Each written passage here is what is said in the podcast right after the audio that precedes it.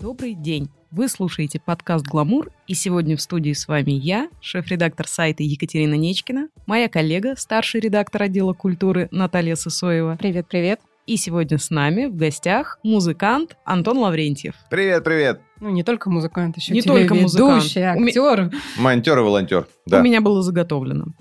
Путешественник и, самое главное, бунтарь. И, в общем, мы сегодня будем говорить не только обо всех этих ипостасях Антона, а скорее о том, как в них проявляются гендерные стереотипы, и о том, как Антон вообще относится к гендерным стереотипам. Как вы относитесь к гендерным стереотипам, Антон? Антон относится к гендерным стереотипам очень даже по-гендерному хорошо. Куда уж деваться. Ты знаешь, я... а, Можно на «ты»? Да, В конечно. конце концов, между нашими гендерными стереотипами различий-то небольших, тем более, что мы правильно сказали. Четыре раза слово «гендерные стереотипы». Это значит, что мы обречены просто на слияние и поглощение друг друга не только в плане гендерных стереотипов, но и в плане лояльного отношения к ним, друзья. Что сказать? Когда мне было 17-18 лет, даже не через черточку, а просто 17-18. На первом курсе института я снимал квартиру у двух очаровательных людей нетрадиционной сексуальной ориентации. Вот так случилось, серьезно. То есть как бы просто через знакомых недалеко от института была квартира, и вот комнату, точнее даже не квартиру, а комнату. В этой квартире я и снимал. Это была пара очаровательных геев. Очаровательных геев никаким образом моего отношения как бы к ним не показывают, просто они реально были вот две очаровашки. И вместе с этим были абсолютно мужественные и очень сознательные люди.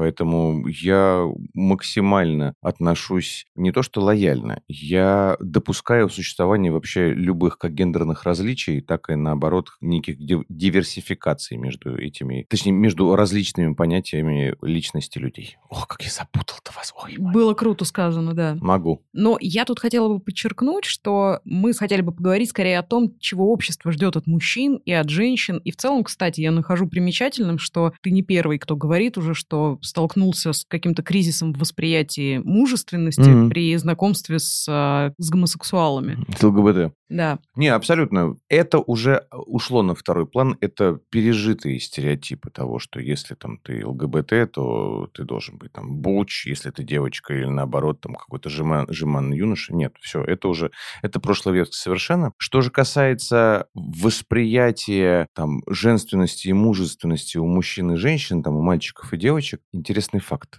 Вы знаете то, что сейчас, э, наверное, фе- феминистское движение, возможно, меня начнет тихонечко обгладывать с, с пят, но это реальный факт. Вообще эмансипация как таковая в прошлом веке была придумана Рокфеллерами, когда сидели ребята за круглым столом такие, а почему у нас только половина населения платит налоги? И все. И женщина стала эмансипированной. Ну, мы бы могли поспорить на Давайте, тему люблю, этого нравится. факта, но я боюсь, что просто этого не в рамках этого подкаста, и он разрастется тогда. Вам придется слушать нас годами. Я Да. хочу, мне нравится. Я люблю, я люблю слушать, черт побери. Да, собственно, к чему этот э, банальный факт вел? Сейчас настолько смешались психологические, социальные роли, что каждый человек может для себя сам выбирать, каким ему быть, насколько ему быть мужественным ли, женственной ли, или наоборот. И эти доминанты могут же выражаться не просто там в одежде или манере поведения. Это может выражаться в поступках, это может выражаться в аромате, это может выражаться в неких моделях поведения, при этом моделях поведения внутри семьи, на работе, в, там, со своим партнером с- или с партнерами, если мы ведем там, какие-то бизнес-встречи, либо партнером, если это какие-то отношения. Поэтому я, наверное, сейчас тот самый человек, который допускает все. То есть я знаю то, что я ничего не знаю, и с удовольствием хочу узнавать новое. Ну, смотрите, со стереотипами чаще всего мы сталкиваемся уже в детстве, да? Когда нам начинают рассказывать о том, какими должны быть мальчики, какими должны быть девочки. Вы человек творческий, я подозреваю, что это тоже началось э, в детстве, да? Какие-то увлечения и музыкой, не знаю, как там насчет кино и прочее. Вот сталкивались ли вы с тем, что какие-то ваши увлечения, может быть, не совсем для мальчика? Нет, абсолютно нет. Ну, то есть ни йогой, ни вышивкой, крестиком. Мое детство было в СССР, у нас йоги не было. То по этому поводу... Йога в СССР, кстати, появилась довольно рано. Да, но в, в в 70-е. моем, в, моем, в моем СССР, к сожалению, ее никто не завез. Что касается увлечений, ну вот, наверное, я жалею то, что меня родители отдали в, больше там в языки, в пение, в музыкальные инструменты и не познакомили меня, например, с боксом, потому что вот если бы наряду с э, тем, чем я занимался, плюс еще ко всему допом, я бегал бы там и в классике, и занимался именно там каким-то контактным видом, не для того, чтобы там Ходить стать хулиганом. вечером было спокойнее, Нет, да? мне было очень спокойно.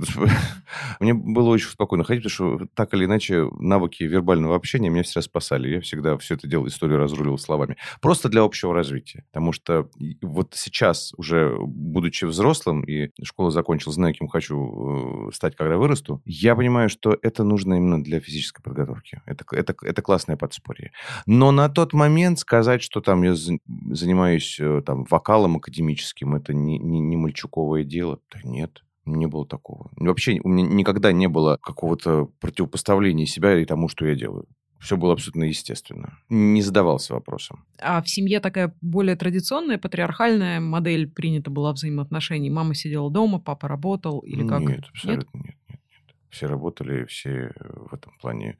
Никто никого не зажимал. Я, у меня хорошая судьба. Хорошо. Ну, как бы вернемся к боксу. А как насчет девочек на бокс отдать? Это, например, для физического развития девочек бокс такая же важная у история? У меня сейчас есть дилемма, кстати. Угу. Не то, что у меня, у моего товарища. Он сам спортсмен, в прошлом бодибилдер, и у него дочь. И вот при всех совершенно потрясающих данных, там ноги от ушей и папины гены, может быть, кем угодно, дочь хочет заниматься прям тяжелой атлетикой, прям тягать веса.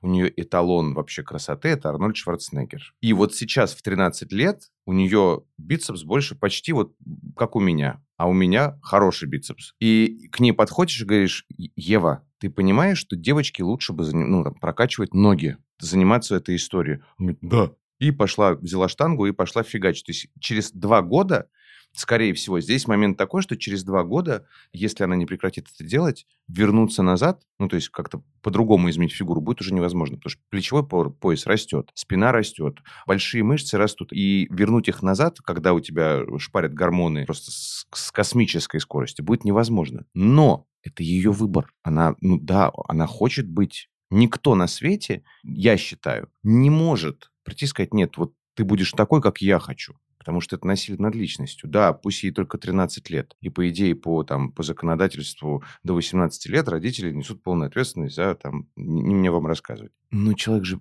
ну, решила она. Человек как, там, не знаю, как, как душа, как живое существо, она принимает выбор, что я вот хочу быть такой. Имеет право. Имеет право, но только она должна понимать, что у любого выбора есть свои последствия. Хорошие последствия, плохие, это не важно. Да? Но папа спортсмен ведь объяснил ей... Он, отдать ему должное, там нету такого, что я сказал, значит, будет вот так. Он постоянно ей рассказывает, что ты должна понимать, что если сейчас ты это сделаешь, что оно будет вот такое, и, возможно, потом тебе это не понравится. Но если ты хочешь, я покажу тебе как. Вот тут у меня прям браво, что ты творишь. Поэтому должны ли там девочки заниматься контактным видом спорта? Да почему нет, если у человека это мечта? Ну, то есть это все равно, что я вот, я всю жизнь хотел заниматься игрой на гитаре, и ко мне приходит там, не знаю, мой дедушка, говорит, нет, ты будешь дипломатом, хоть ты тресни. А я гитара, я же педали, жать, там, музыка играть. А мне говорят, да ничего подобного, ну-ка иди юриспруденцией занимайся. Ну как это? Очень, это, кстати, очень частая история. Так очень часто бывает во многих семьях, к Так у меня было. Особенно с Но тем, что чуть... касается юриспруденции.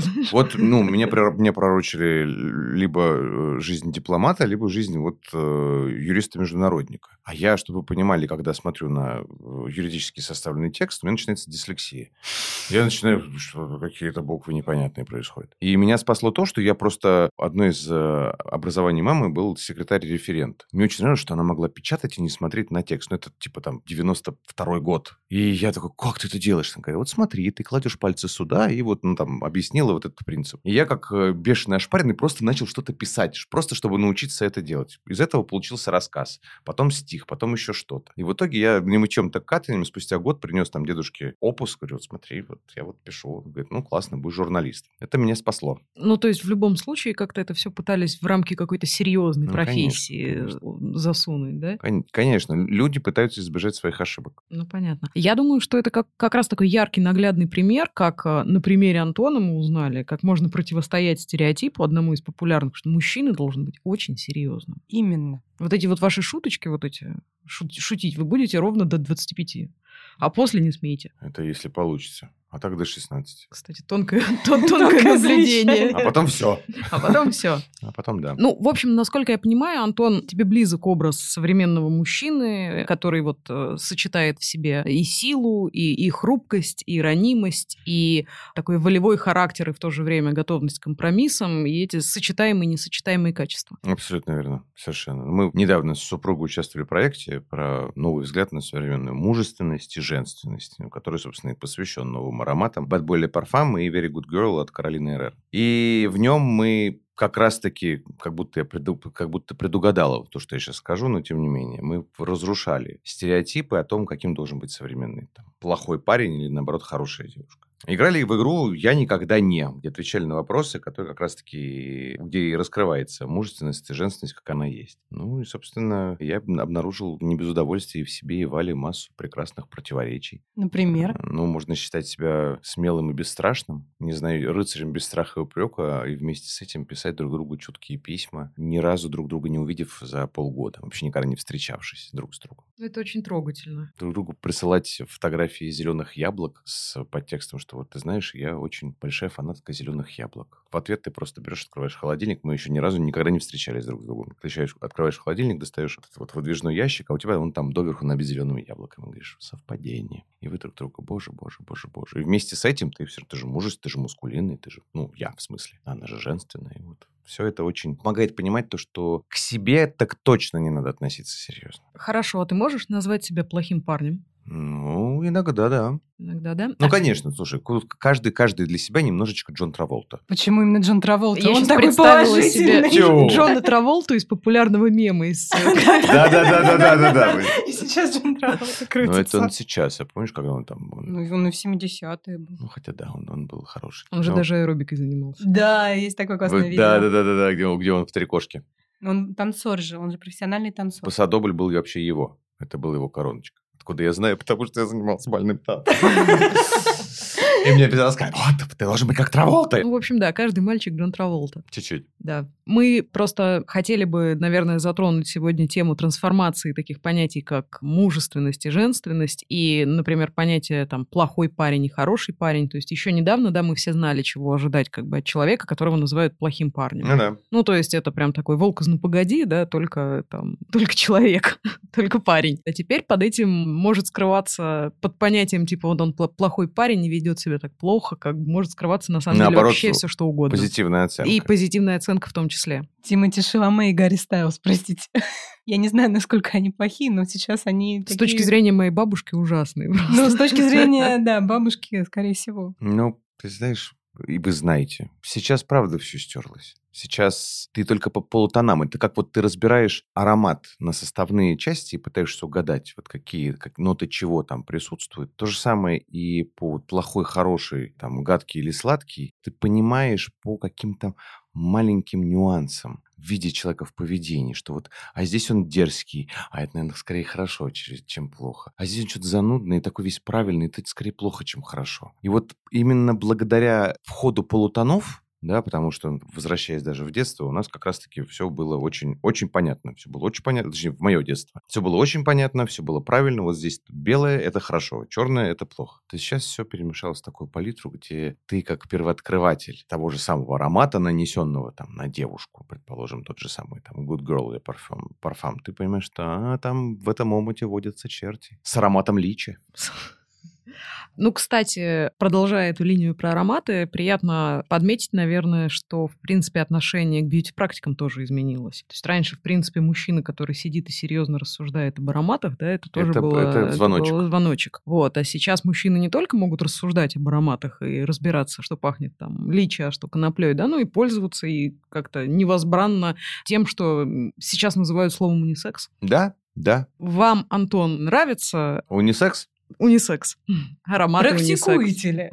Вы знаете, практикую. Вообще, я рад приходу унисекса в дом, потому что раньше мои ароматы, например, или мои вещи таскала только жена. А если я бы таскал ее вещи, то это был бы звоночек. А сейчас с приходом вообще универсальных ароматов и вообще универсальной одежды, там какой-нибудь большой оверсайз, который может таскать и, и, и она, и я, это для меня это спасение. Это какая-то справедливость, я считаю. И силы экономит, я думаю, и время. Очень, очень, очень. Но есть и минусы, потому что мы, например, с мужем тоже перешли к совместной покупке каких-то э, свитшотов, худи, а потом, а потом утром это называется бой при шкафе, я это называю. То есть кто раньше Зато успел, это тот схватил. какая, экономия семейного бюджета. Я, кстати, давайте про более серьезное равенство. Давайте, пожалуйста. Я просто вчера изучила тему о том, что в плане гендерного равенства считается самой передовой страной Швеция. Не удивлена. Не удивлена Только, абсолютно. Честно, никого ты не удивила. Я тоже не удивилась. Собственно, почему? Так, так, так. Ну, ну помимо того, что там, естественно, равные права, они приняли еще и закон о декрете для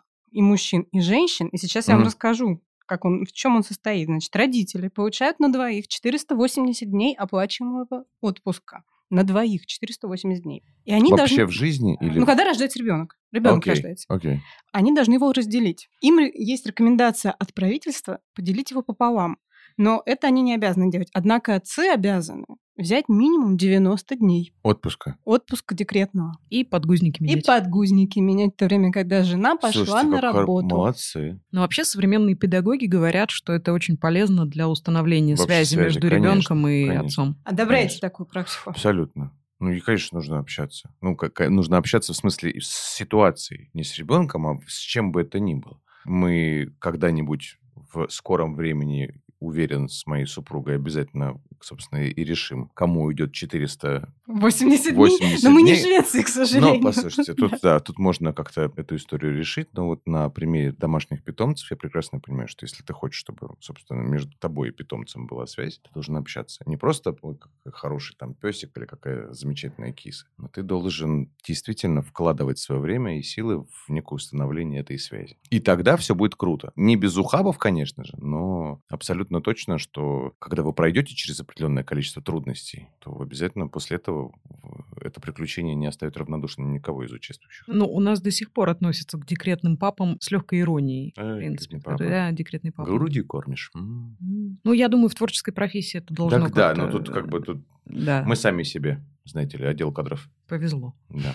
Ну, и не могу не спросить тогда, раз мы заговорили о детях и перспективах воспитания этих детей, каких стереотипов о мальчиках и девочках ты бы лично попытался избежать, воспитывая своего ребенка? Чего бы ты, например, мальчику никогда не сказал, типа там, мальчики не плачут или, или что? Точно бы вот это это действительно эта штука, которая, не знаю, я не помню, говорили ли мне это, но я точно помню, что для меня расплакаться это было очень трудно почему-то. У меня в голове было, что вот реально мальчики не плачут. Хотя я не могу сказать, что мне кто-то об этом говорил. Но это же выход эмоций. Это эмоциональная разрядка. Она необходима и девочкам, и мальчикам, вообще любому существу она необходима. Для хорошего функционирования, для комфортной работы, для комфортного анализа данных. И я бы точно не говорил бы о том, что мальчики не плачут, держи себя в руках, не показывай эмоций, никто не должен увидеть, как там тебе хорошо или плохо. Нет, скорее, я постарался бы максимально научить четырем вещам. Да, это ну, правовым нормам, что хорошо, что плохо в плане вот существования в обществе. Умению радоваться, потому что этого многие лишены. Мои э,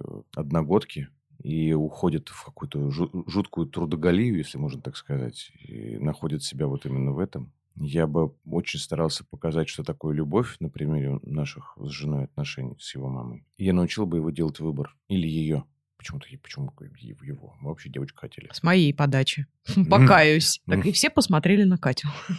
Да, ну потому что я вот, например, тот, тот самый ребенок, который не, умеет, не умел выбирать. Мне вот говорили, что ты, ты поедешь в лагерь. Я говорю, хорошо. Ты вот пойдешь вот петь. Хорошо. Я соглашался, я был очень согласным ребенком. И в итоге, когда я, я вырос, для меня положи передо мной два одинаковых там телефона или две одинаковых гитары, там, не знаю, два одинаковых свитшота, и я не смогу выбрать. Для меня очень труден, труден выбор. Это в радикальной психологии называется, собственно, человек без выбора. Какое тонкое наблюдение такое. Да, Мгм. Ну, мне кажется, не умеешь для... выбирать человек без выбора. Да. Вот так. как, Дедукция. как, как, как это связано с э, определенными предложениями в детстве, я имела в виду, Ну, которые не предполагали альтернативы. ну, если это же все начинается с простого, от простого идем от простого к сложному. Хочешь научиться писать стихи, научись писать слова. Вообще научись их читать для начала, воспринимать. Поскольку мозг является удивительным и идеальным синтезатором, а не э, репродуктором, который может создавать что-то сам. Мы все берем извне. Поэтому если у тебя в модели поведения в детстве, когда все легко и просто, и ты однозадачен достаточно, тебе не, не показывают, что можно выбрать, то есть не говорят, что вот смотри, есть варианты развития событий. Ты можешь поехать сейчас в лагерь, ну, вот выбрать поехать в лагерь, либо можешь остаться с бабушкой. Либо ты решаешь, вот что ты там, у нас нет возможности тебя оставить с бабушкой, потому что она работает, поэтому ты решаешь для себя. Ты можешь поехать в лагерь сейчас, а потом там неделю будешь со мной. Либо можешь неделю сейчас быть со мной, а потом поедешь в лагерь. Ну, то есть это, это, конечно, иллюзорный выбор, потому что ты и так, и так поедешь в лагерь, но ребенок выбирает, что он сделает сначала, что потом. У него появляется как бы чувство ответственности за эту историю. Чувство контроля над своей жизнью. Естественно. Либо, к сожалению или к счастью, я достаточно часто раскидывал игрушки по там, своей комнате, мне приходила мама, говорит, быстро уберись. Ну, нормально же, да, потому что ты, ты что тут натворил, быстро уберись. А если поставить фразу по-другому, что ты можешь выбрать сейчас, ты можешь оставить все как есть и жить вот, вот, как бы вот в этой вот ситуации. Вот в этом сценарнике. Ну, как бы да. Но тогда ты там не будешь смотреть, ну, ты, ты не будешь смотреть телевизор, ты не пойдешь гулять. Ну, то есть что-то для тебя значимое, какая-то э, ценность, какая-то валюта. Либо ты сейчас убираешься и вот как бы идешь совершенно спокойно. Либо ты можешь пойти погулять, но ты должен будешь убраться. Ну, то есть некое поле, опять-таки, твоего контроля, что ты понимаешь, что ты сам это решаешь. Да, это круто. И мне кажется, что для девочек ну, такая же история. Да, возможность выбора не менее важна, чем, чем для мальчиков, поскольку зачастую, мне кажется, мы все растем в ситуации, когда нам скорее диктуют и определяют, чем мы будем заниматься, какими что мы будем делать как и какими и быть. Так далее. Да. Ну, в завершении нашего разговора мы бы хотели, Антон, чтобы ты нашим слушательницам, которые сейчас там находятся, возможно, на перепутье и хотят выбрать что-то и сомневаются, подходит ли это для девушки, или испытывают какое-то давление со стороны общества, которое диктует им, что им там что-то пора делать или выбирать профессию, или выходить замуж, или еще что-то. Может быть, ты мог бы им посоветовать что-то или пожелать? Знаешь, друг, придет твое время. Твои ссоры останутся в прошлом, твои мысли возьмут на веру, а глаза разберут на обложке в каждом доме. Желанным гостем будешь ты непременно скоро, и соленое терпкое море тебя в руки забрать попросит.